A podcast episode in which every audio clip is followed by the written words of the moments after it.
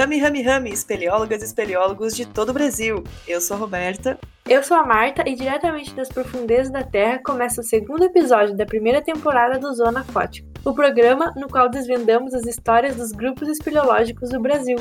Mas antes da gente começar esse episódio, a gente tem que fazer duas observações que ficaram faltando no episódio passado. A primeira é que a gente agradece imensamente a Brigitte Tumler por disponibilizar o seu belo desenho da caverna dos jesuítas que nós usamos de capa do Zona Fótica. Você pode encontrar mais trabalhos dessa artista nas redes sociais dela, que vão ficar linkados aqui na descrição do episódio. E a segunda observação que a gente tem que fazer também é agradecer ao Rodolfo Brenner. Ele deu um super telecurso 2000 pra gente, né, sobre podcasts. Então é isso aí, obrigada, Rô. Também tem um podcast podcast, que é o Vale 10, é um podcast de listas, é um projeto realizado entre amigos, né? E se você quiser conferir esse podcast, o link também vai estar na descrição. Então, vamos prestigiar aí o pessoal que apoia as cavernas e ajudam a galera que não entende nada de tecnologia a fazer o negócio funcionar.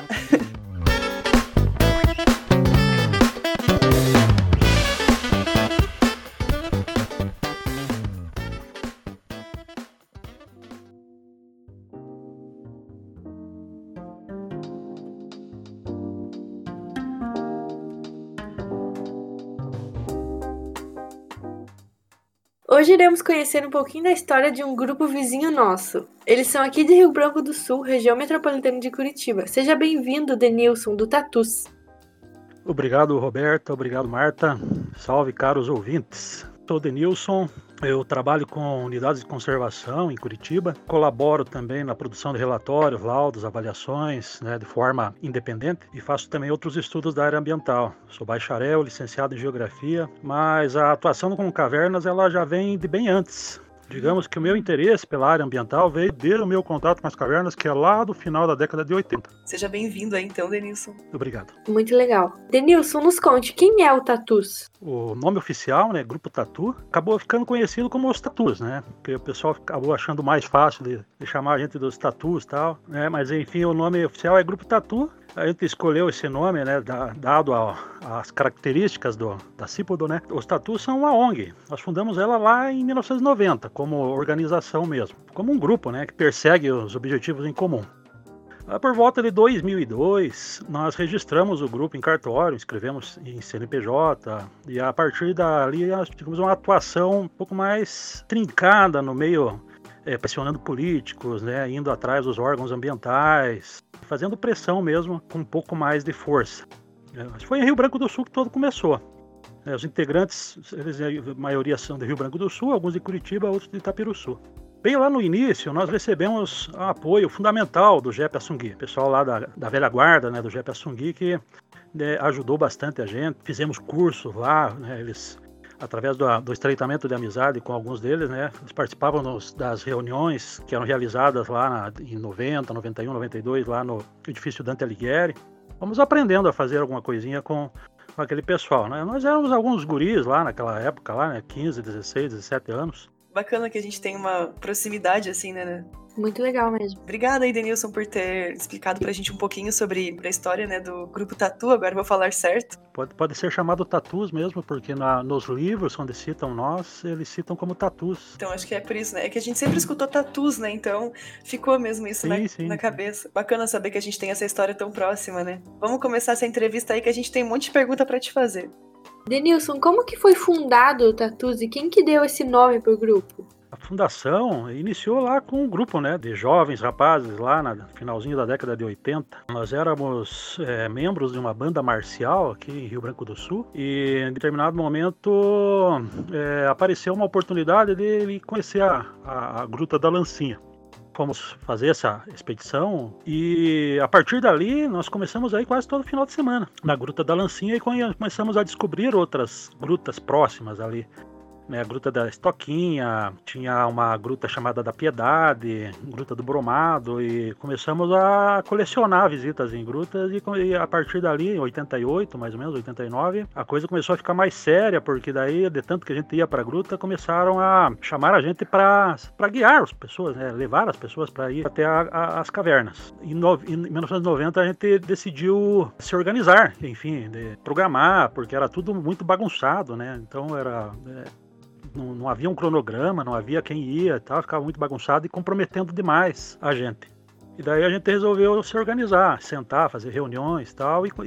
E, ao mesmo tempo a gente começou a travar conhecimento com o pessoal do JEP, principalmente com o Darcy e com a, acho que alguém chamado Ricardo. E a partir dali eles convidaram a gente a ir nas reuniões lá do, do JEP e fazer o curso. E a partir dali também a gente começou a ter, ter entendimento melhor para comprar equipamento, começou a organizar também um caixa, né, assim, uma contribuição mensal e começamos a nos fortalecer. Mas como todo grupo tem existem altos e baixos, né? Lá no começo, lá nos anos 90, assim, teve uma, uma grande adesão, tinha um grupo específico para ir visitar escolas, né, dar palestras em escolas. E a gente foi fazendo esse trabalho junto com as escolas porque a gente começou a sentir que as pessoas não conheciam, moram do lado e não conheciam partir daí começou a fazer com que eles valorizassem mais as áreas, começassem a tomar mais cuidado, né? Nós éramos inspirados muito pela leitura dos livros do Clayton Lino.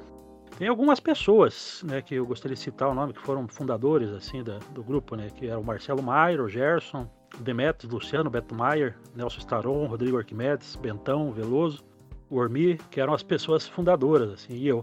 Legal. Show. Como que eram as primeiras expedições do grupo? Bom, a, o intuito inicial das expedições né, era aquela febre né, de conhecer a extensão das cavidades. Né? Passávamos horas, horas explorando cada salão, cada fresta que a gente achava, né? cada buraquinho ia se enfiando ali. Depois passamos a nos deter mais na, no registro fotográfico, na identificação de espelhotema. Começamos a sa saber um pouco mais né, das coisas, questionar, verificar quais eram as causas e começar a trabalhar em cima das causas daquilo que poderia ameaçar as cavernas. As expedições nossas eram assim: ter, se reunia na praça central ali e ia a pé até a caverna. Não necessitava de veículo algum, né, tal. O equipamento que a gente tinha ia nas mochilas. Passava o dia, às vezes saía de noite de dentro da caverna. Teve algumas expedições que a gente organizou que a gente dependia né, de carona de um e de outro. O pessoa mais velha do grupo, que era o Marcelo, né, ele pegava o carro do pai dele e a gente rachava gasolina e se mandava. Uma das mais curiosas foi uma vez que a gente foi para Gruta do, do, Pinheirinho, que é entre Ponta Grossa e Campo Largo, tem um bom trecho de estrada de chão e a gente não tinha barraca, a gente teve que ficar num, num barraco de, de guardar milho. Era mais ou menos, era isso, sabe? A gente saía, tinha uma barraquinha às vezes, uma barraquinha daquelas bem antigas que é que é de ferragem, que hoje já não existe mais, que pesa aí para uns 20 e tantos quilos, né? Levava aquela barraca, às vezes tinha que caminhar 3, 4 quilômetros com aquilo nas costas. As expedições eram bem penosas, bem diferente do que seria mais depois de, nos anos 2000. Explica pra gente um pouco sobre as atividades que o grupo desenvolve. Assim, você já falou um pouquinho ali em cima na introdução, né? Mas esse trabalho de vocês de ir atrás de caverna, de prospectar e de trabalhar com as escolas, né? Como que vocês faziam isso e como que você sentia, né, esses trabalhos sendo desenvolvidos pelo grupo? É, uma, uma característica que diferencia até o nosso grupo do GEP foi essa realmente assim a característica que a gente quase não tinha capacidade técnica. Então era uma gurizada, né, tal, que mal, mal estava terminando o ensino médio lá, mas que a gente tinha buscado em livros conhecimento, tinha tido bastante contato, porque a gente encontrava o pessoal do JEP lá e ficava horas e horas conversando com eles lá, sugando conhecimento, enfim. E aquilo que a gente estava tendo de bagagem, a gente sentia que era a obrigação da gente repassar. E foi um dos principais focos nossos lá nos anos 90, foi pegar e ir nas escolas, fazer exposições de foto, montar lá no saguão, lá na hora da, da, da refeição da criançada lá. Fazia cartazes mesmo na mão, mas bem, bem bacaninha, assim, com aqueles moldes, né? Hoje tá uma facilidade, a gente pega, né, faz no computador aí com muita tranquilidade, manda imprimir aí, né, em poliuretano, bem barato. Mas na época ele fazia né, artesanalmente e levava. E a criançada ficava muito animada, né? Ver morcego, ficava perguntando, não, mas essa caverna aqui, e um já, já vinha com curiosidade, né? Ah, essa caverna aqui em Rio Branco sai lá no Itapiruçu. Olha não só. Quê, porque, ah, porque tem ouro lá nessa caverna. É. que legal. É, a curiosidade vai puxando, né? Vai reunindo, né? É, os interesses da, da gurizada e o nosso intuito era esse mesmo, assim, sabe? Fomentar e fazer com que a, as pessoas conhecessem e tal a partir da, dessas palestras, né, a gente passou a ser convidado também para dar palestras em outros ambientes, né, em Rotary Club, em salões paroquiais, para igrejas evangélicas, colégio marista. Só que conforme foi passando os anos, ficando mais velho, com mais compromissos, menos tempo para a gente também trabalhar com isso que nunca deu renda nenhuma para gente. Mas aí a gente veio tendo um calendário que, que, digamos, a gente vem com altos e baixos até hoje de acompanhar universitários, acompanhar grupos aí de igrejas, acompanhar esses grupos, levando eles, né, instruindo eles, fala, é, levando para eles assim tudo que é de importante, explicando sobre as interações, dando para eles a informação para que eles possam realmente dar importância para isso que existe aqui de tão rico. Sim. Esse que foi agora, digamos assim, vem sendo mais o objetivo do grupo, né, mais o trabalho que o grupo é, realiza. E ah, durante um tempo, também lá no começo dos anos 2000, em, em 1999 a 2002, o governo do estado do Paraná tentou implantar aqui em Rio Branco do Sul lixão da região metropolitana. E essa foi, digamos assim, uma das atividades que a gente mais se orgulha, porque a gente daí, junto com outras ONGs aqui da região, fizemos a frente de batalha combatendo essa perspectiva da instalação do lixão. O projeto previa que se instalasse na bacia do Rio Lancinhas. Nossa! É, que seria muito, que muito ruim. Depois eles tentaram fazer um remendo ali e tal, colocar mais a, numa outra bacia, mas é, enfim, é, outras ações também ocorreram, né, tal, mas de menor monta. Mas essa, digamos assim, foi uma das que teve mais uma, participação maior e que teve um resultado mais, mais efetivo, né. Bacana. Nossa, e, e, bem importante, né? Não é, não é qualquer coisa, não. O lixão é realmente é, é um problema, né, para o município gerir isso. Existe ou existiu participação feminina no grupo nesse tempo? E como é que é, assim, para vocês? Olha, dentro da, do grupo, lá no, digamos assim, no, no início, não havia não havia nem, nenhuma mulher no, no grupo, né? mas é, Passou, passou um tempo, eu acredito que lá para 95, 94, 95 mais ou menos, já começou a ter bastante participação feminina. Principalmente porque nas escolas que a gente ia, o interesse da, das, das meninas sempre foi até maior do que dos meninos, assim, de, de ir para caverna. Uhum, bem legal. É, algumas dessas, dessas meninas, dessas meninas lá do, dos anos 90 foram é, ficando adultas e, e, passaram a buscar, procurar com a gente e tal, de, de participar mais efetivamente. Tenho, digamos assim, uma gratidão muito grande grande por algumas dessas mulheres que participaram do grupo, porque algumas delas foram bem importantes. Teve uma menina chamada Karine Siqueira, que ela fez o primeiro site nosso, então ela foi bastante importante porque ela colocou no ar muita informação, ela ajudou a encaminhar muita coisa através da internet para que a gente pudesse também fazer uma nossa ação de combate, de desmatamento ali na Gruta da Lancinha na época. E, enfim, daí depois teve várias outras mulheres, Paloma, Sayuri, Márcia Maier, foram bastante importantes também dentro e outras que daí eu não vou lembrar agora o nome. Não, muito bacana. E nessa trajetória de vocês aí, quantos membros já passaram pelo Tatus? Não, não, são, não são muitos. Eu acredito que aí na faixa aí de 60 pessoas, 70 pessoas, mais ou menos. E ao longo desse tempo aí, houve períodos de inatividade do grupo ou vocês sempre continuaram assim? Olha, nós temos experimentado é, diversos períodos de inatividade alternados. É, um período forte nosso foi lá no início, lá entre entre 89 e 90, daí que foi realmente assim a formação do grupo, né? Foi bem forte, até vamos dizer até 96 foi foram os anos de ouro, vamos dizer assim. Uhum. Aí a gente teve aquele período que foi ameaçada aí a caverna pelo lixão, que foi ali entre 2000 até 2004. Mas desde 2004 o grupo já daí ele passou a não ter mais uma liderança, né? A gente atua, passou a atuar mais numa forma de conselho, onde é, os assuntos são, são debatidos e encaminhados apenas, né? Não existe uma decisão central, né? Então, e o povo também envelheceu, né? E, e já não tem mais a, aquela mesma disponibilidade de tempo para trabalhar para o grupo. É um trabalho gratificante, mas no entanto acaba não dando, não rendendo sobrevivência para as pessoas, né? E aí acaba ficando como algo secundário, né? Algo que é mais como um hobby. Recentemente a gente tem assim mantido uma ou outra atividade mais para que não morra mesmo as atividades do grupo. E falando nisso, então, né, como que o Tatus está hoje? É, hoje, é, mais dificuldades, vamos dizer assim, do que nunca, né? Porque somos poucos hoje, né? somos poucas pessoas que se dedicam a, a, a, aquelas propostas originárias do grupo lá. Né? Antes da pandemia a gente estava indo em colégio, estava acompanhando aí é, cursos universitários, estava fazendo essas atividades mais ligadas à educação ambiental mesmo, né? E também, até agora, na verdade, agora mesmo durante a pandemia, a gente continua fazendo também o, o trabalho de limpeza das cavernas, né? retirada de lixo, porque sempre aparece lixo. É, então são ações assim, mais na, na área na, ligadas à conservação, tirar pichação.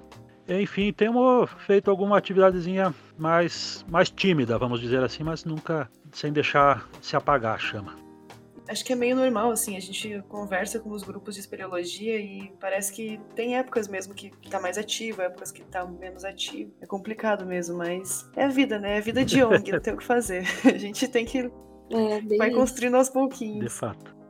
Bom, e falando da lancinha, e vocês que estão aí grudados nela, pertinho dela, mais diretamente, assim, né? Como que vocês acham que a gente pode fazer para o governo, a comunidade do entorno, conservar e valorizar esse patrimônio, né? Porque ela tá só lá, tipo, ela está lá, mas não, não tá, não, nunca teve esse manejo correto dela, né? Então, como é que você acha que isso pode acontecer? É, essa, digamos, é uma pergunta extraordinariamente boa. Um dos grandes sonhos, né, assim que eu tenho é de ainda ver a Gruta da Lancinha estabelecida aí como pelo menos um parque estadual, tendo né, a efetiva proteção, os efetivos instrumentos de proteção, né, o território demarcado, né, o território totalmente cercado, né, quem dera, né, território totalmente cercado, totalmente reflorestado, rearborizado, com um centro de visitantes, com horários para visitas, né? Todo um procedimento, todos os procedimentos aí que a gente é, nota aí nos parques estaduais, nos parques nacionais. Esse é, o, esse é o grande sonho, não só meu, mas digamos, acho que de todas as pessoas que passaram pelo grupo Tatu. Eu acho que é, nós temos ainda oportunidades boas de ver isso ainda não, não, não, não, num prazo, não num prazo muito longo, mas também não num prazo exatamente curto, né? Porque tem uma série de, de, de, situações que têm que ser resolvidas sobre a Gruta da Lancinha. De, de alguns anos para cá, houve, digamos assim, um avanço, um progresso no, no, no, nos órgãos públicos, né? A Prefeitura de Rio Branco do Sul, que até, digamos, uns 10, 12 anos atrás, era uma prefeitura daquelas que não valorizava nada de meio ambiente, né? A partir de, de uns 12 anos para cá, ela vem mudando essa feição né, vem tendo um trabalho mais efetivo na área de meio ambiente. De, um, de uns quatro anos para cá, posso dizer que tem um trabalho até um pouco melhor na área de meio ambiente, né, tal. Pode vir ainda, né, não querendo fazer propaganda política, pra, mas pode vir ainda a, a, ser melhor ainda do que já é, né, dependendo da, da, de como for, né, porque a gente não foge disso, né. As decisões da, políticas vão ser decisivas para essa para essa questão. Os proprietários da área, eles têm, têm interesse relativo, né, em, em, em fazer preços assim interessantes, caso seja para venda, né, tal. Eles têm, eles, eles não, não são resistentes à, à, à desapropriação para a finalidade do, do parque. Né, alguns. Tem um ou outro ali que é, é resistente. Então eu acho que isso é bastante possível aí há, um prazo aí, vamos dizer assim, de talvez uns 5, 6 anos, é bastante provável que aconteça, mas desde que a, a, as, as vontades políticas estejam no lugar certo, na hora certa, sabe? O que, que pode ser feito, que é a questão, né? Eu acho que é, é, é cada vez mais abrir os, o olho das pessoas para a importância de, desse tipo de ação, né? Desse, desse tipo de instituto, né? De instalar o parque um parque estadual ou um parque municipal ali e pôr na cabeça das pessoas que elas têm que lutar por isso, porque isso é, além de ser é, garantidor de qualidade de vida e de qualidade ambiental, né, de, enfim, de todos os aspectos, é, né, vai propiciar também um progresso econômico para a região, né, uma valorização econômica para a região. Isso é uma coisa que tem que, que, que a gente sempre trabalha com as pessoas e que tem que continuar a ser cada vez mais trabalhado, né? A partir de agora. Essa é uma ação fundamental, né, tal. É, é, é, abrir as mentes, colocar isso nas mentes das pessoas, cada vez trabalhar mais isso, para que as pessoas vão e cobrem das autoridades, né? O povo em si vai e cobre da autoridade. Não, mas tem que fazer isso, né, tal. Seja a demanda política das pessoas, né, que não seja uma demanda política só minha, ou do grupo, ou do JEP, né, que seja uma demanda política do povo. Passar essa bola para que a população se aproprie dessa demanda. Isso, esse, esse é o ponto fundamental para que a gente possa conseguir chegar a ter o parque. É, é fundamental isso, né? É, você estava falando que o grupo faz bastante palestra em escola, assim, eu acho isso louvável, eu acho incrível, porque é, é, eu acho que é bem por aí, né? Se começa essa consciência ambiental, assim, e como dizem, né, que só, só defende quem conhece, né? Então, se as pessoas não conhecerem que tem ali, as pessoas não vão defender esse patrimônio incrível que tem, né? Exatamente. É, então, Denilson, o que, que você espera para o futuro do grupo Tatus? Eu espero que o grupo prossiga, se fortaleça, que possam entrar novos integrantes que deem prosseguimento com as atividades, que esses novos integrantes venham a cumprir com os objetivos do grupo no futuro e que venham a a fazer as ações que são necessárias aí para a proteção, conservação das cavernas. Assim que a pandemia passar, pretendemos auxiliar aí os órgãos públicos na conservação das cavernas, dar bastante atenção, principalmente na Gruta da Lancinha e do Campestrinho, voltar a estimular as pessoas mais jovens, né, para que venham e, e, cumpram isso, de tomar as rédeas né, do nosso projeto, com as parcerias que a gente sempre contou. É, vai chegando a hora de que a gente vai ter que formar, né, formar aquelas pessoas para quem a gente vai delegar essa, é, a continuação dessas, dessas tarefas, né. Uhum. Legal. E agora é o momento em que você pode fazer uma pergunta para nós, se você quiser. Pode ser uma pergunta qualquer, uma pergunta sobre o tatus que você quer saber o que, que, a gente acha, ou é o seu momento agora de nos entrevistar, para a gente encerrar a entrevista principal. Viramos um pouco a mesa? É. é isso aí. Certo. Acho que a maior curiosidade que eu tenho é saber como que se deu o contato de vocês com a espeleologia e o que, que levou vocês para, enfim, entrarem nessa área de, de pesquisa. Bom, meu primeiro contato com uma caverna foi quando eu tinha uns 10, 11 anos, talvez 9 que eu fui para Bacaitava com o meu vizinho, que nós éramos amigas da minha vizinha, né? E daí os pais dela nos levaram até lá. E eu nunca tinha pensado muito sobre o espaço da caverna mesmo, né? Até a gente a gente foi para Campinhos uma vez com o pessoal de expedições, né, lá da geografia. E lá eu tive um contato com a caverna maior e eu gostei bastante assim.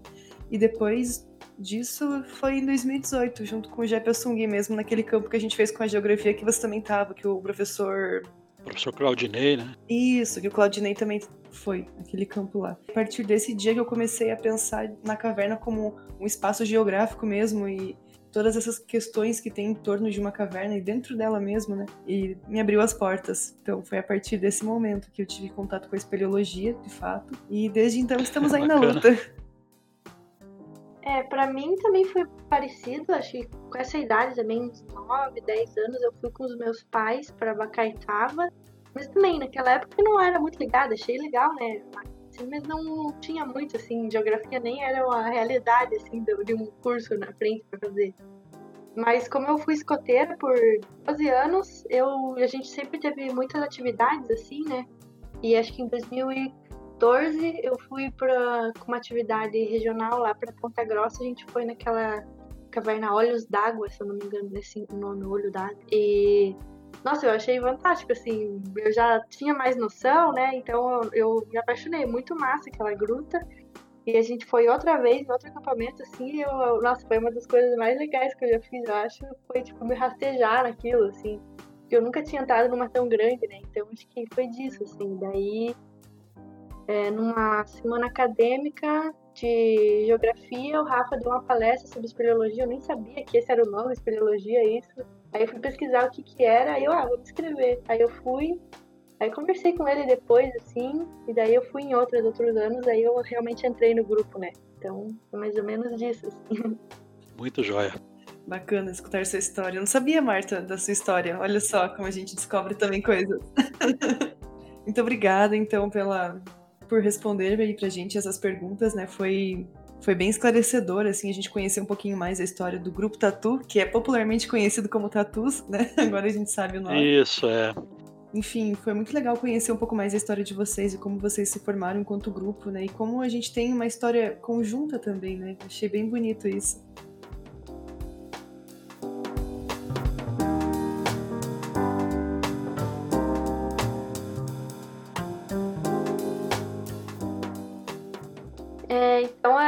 Agora é a perguntas bate-volta. Você responde uma frase, uma pequena frase, uma palavra que te vem à mente quando vem essa pergunta, assim, tá bom? Então, uma cavidade. A gruta da lancinha. Legal. Com certeza, que dúvida. É. Acho que até pra mim é lancinha, imagino pra vocês aí. Um colega do tatu que nunca te deixou na mão. Uh, o Maicon Barros. Quem sempre esquece as coisas essenciais para o campo? Acho que eu. é, pulo aí. Eu é. se, sempre tem alguma coisa que fica fiquei em casa. Um colega, o colega ou a colega mais engraçado ou engraçada do Tatus? Lá nos primórdios tinha um colega que chama Ormi. Ele era, digamos assim, ó, o, que, o que animava a, o pelotão, vamos dizer assim. É, hoje é o Maicon. Hoje é o Maicon, indiscutivelmente, quem, quem traz animação é sempre o Maicon. Na verdade, o Maicon, se for pegar bastante coisa, o Maicon é que puxa o grupo hoje. Quem mais apanha dos morcegos? Eu? Ah, morcego não, não me dou bem e sou um chamariz de morcego. Uma comida para o campo. Um sanduichinho de atum cai muito bem. Né? Oh. um campo em que tudo deu errado. Eu não posso reclamar que tenha tido algum perrengue muito grande assim. Teve só uma vez que, que eu fui levar um pessoal no Parque de Campinhos. Quando entramos estava bom o tempo, quando saiu choveu muito e tal, e daí eu não tinha uma roupa seca, nem blusa e tal, daí passei um pouco de frio. Teve outra vez que a gente não conseguiu carregar a barraca morro acima e tal, e daí a gente fez bivac no meio da, de, de árvores e tal, mas essas coisas a gente vai ia, ia né, levando na esportiva. Né? Então, um campo em que tudo deu certo. Tem assim uma, uma especial, é, guardo com muita com, com, muito carinho o primeiro campo que eu fiz com o pessoal da geografia, né, o pessoal da professora Elaine, que na verdade foi só, não foi o pessoal do curso, foi só o pessoal do projeto de expedições geográficas. Né. Estava fazendo um reconhecimento de campo, tal, né? e havia uma certa incerteza de se dava para fazer os campos ou não, né, tal.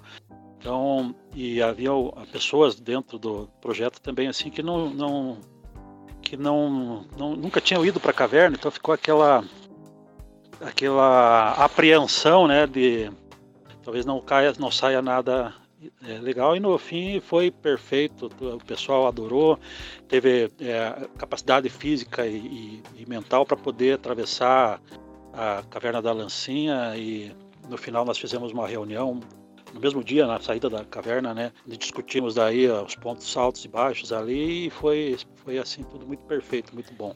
É. Legal. Eu fiz parte das expedições também por uns quatro anos. Ah, muito show, muito legal. Nossa, é... aprendi muito, assim, foi uma época muito boa na, na minha graduação. É um projeto muito bem, muito bem colocado, né, para você ter dentro da, da, da faculdade.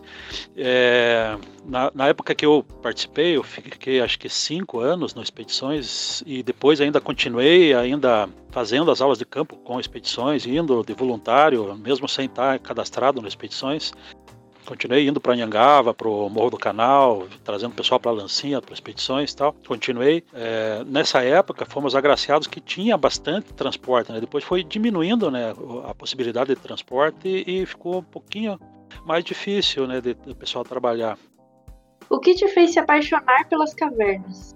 É, o interesse na descoberta, no entendimento dessas coisas desconhecidas e, e as sensações visuais, de tato, auditivas, é, que essas sensações só são possíveis nesses ambientes. Isso, é, isso que foi, digamos, fazendo com que é, eu me apaixonasse né, por essa, essas atividades.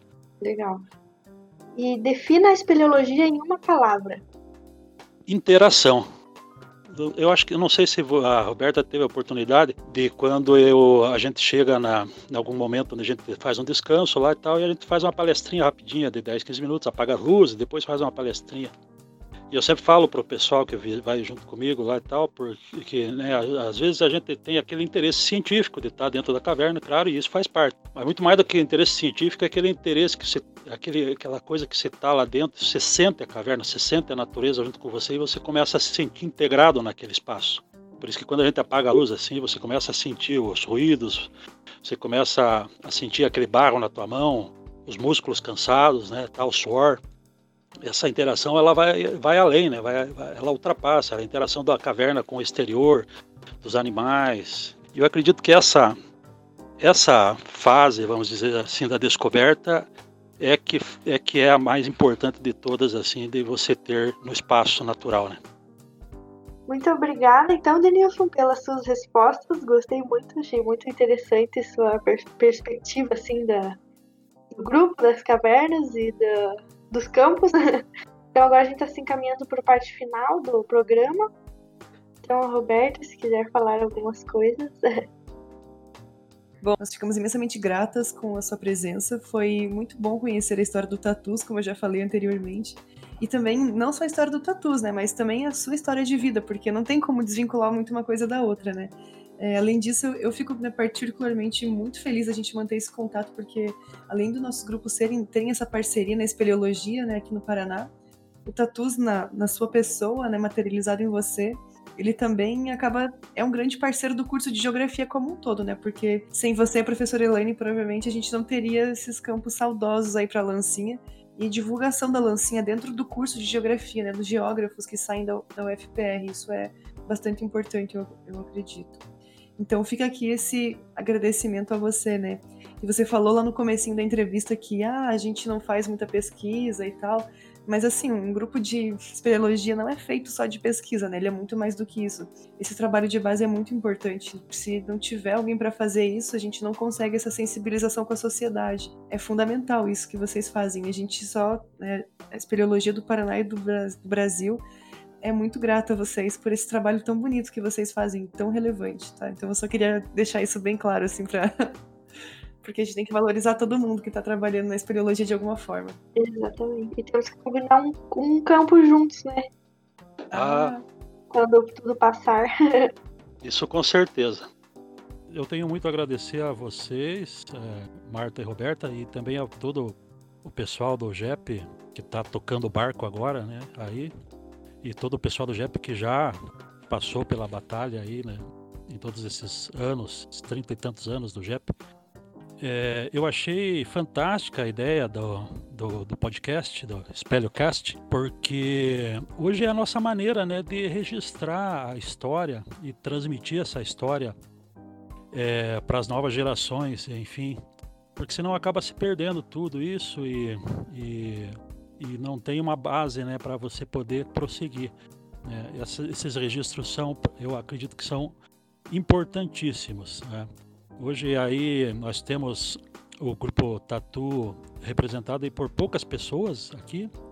Queria citar principalmente o nome do Maicon Barros e do Edenilson, é, que o apelido dele é Bruxa, que são as pessoas que hoje fazem aí uma batalha muito grande aí, juntando lixo, apagando pichação e orientando aí, ajudando a orientar nas escolas. Então tudo isso, se não ficar registrado, se não passar, né, acaba, não, acaba passando desconhecido e não, não valorizado. Então por isso que eu achei genial essa ideia do Spellcast.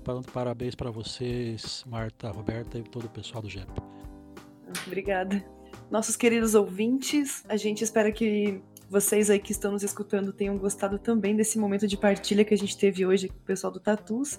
A gente também pede mais uma vez para vocês, né, olharem as nossas redes sociais e acompanhar o que está acontecendo. A gente sempre vai postar alguma coisa. Lembrando que os episódios do Espelhocast saem quinzenalmente, né? Esse programa que a gente estava fazendo agora é o Zona Fótica, com entrevistas de grupos. E no último dia do mês, né, além do Zona Fótica, que é o que está rolando agora, sai também o Sonar, que é o nosso programa de informes da espeleologia. Então, vocês já viram, já escutaram o primeiro que saiu dia 31, a gente também pode dar o feedback pra gente sobre Zona Fótica, sobre o Sonar. A gente quer saber o que vocês estão pensando. Fiquem à vontade aí para falar com a gente. A gente quer muito escutar o que vocês estão achando. E acho que é isso, né, Marta? Fechamos esse, esse programa, né? É isso aí. Tchau, pessoal. Até o próximo Zona Fótica. Tchau, galera. Até mais.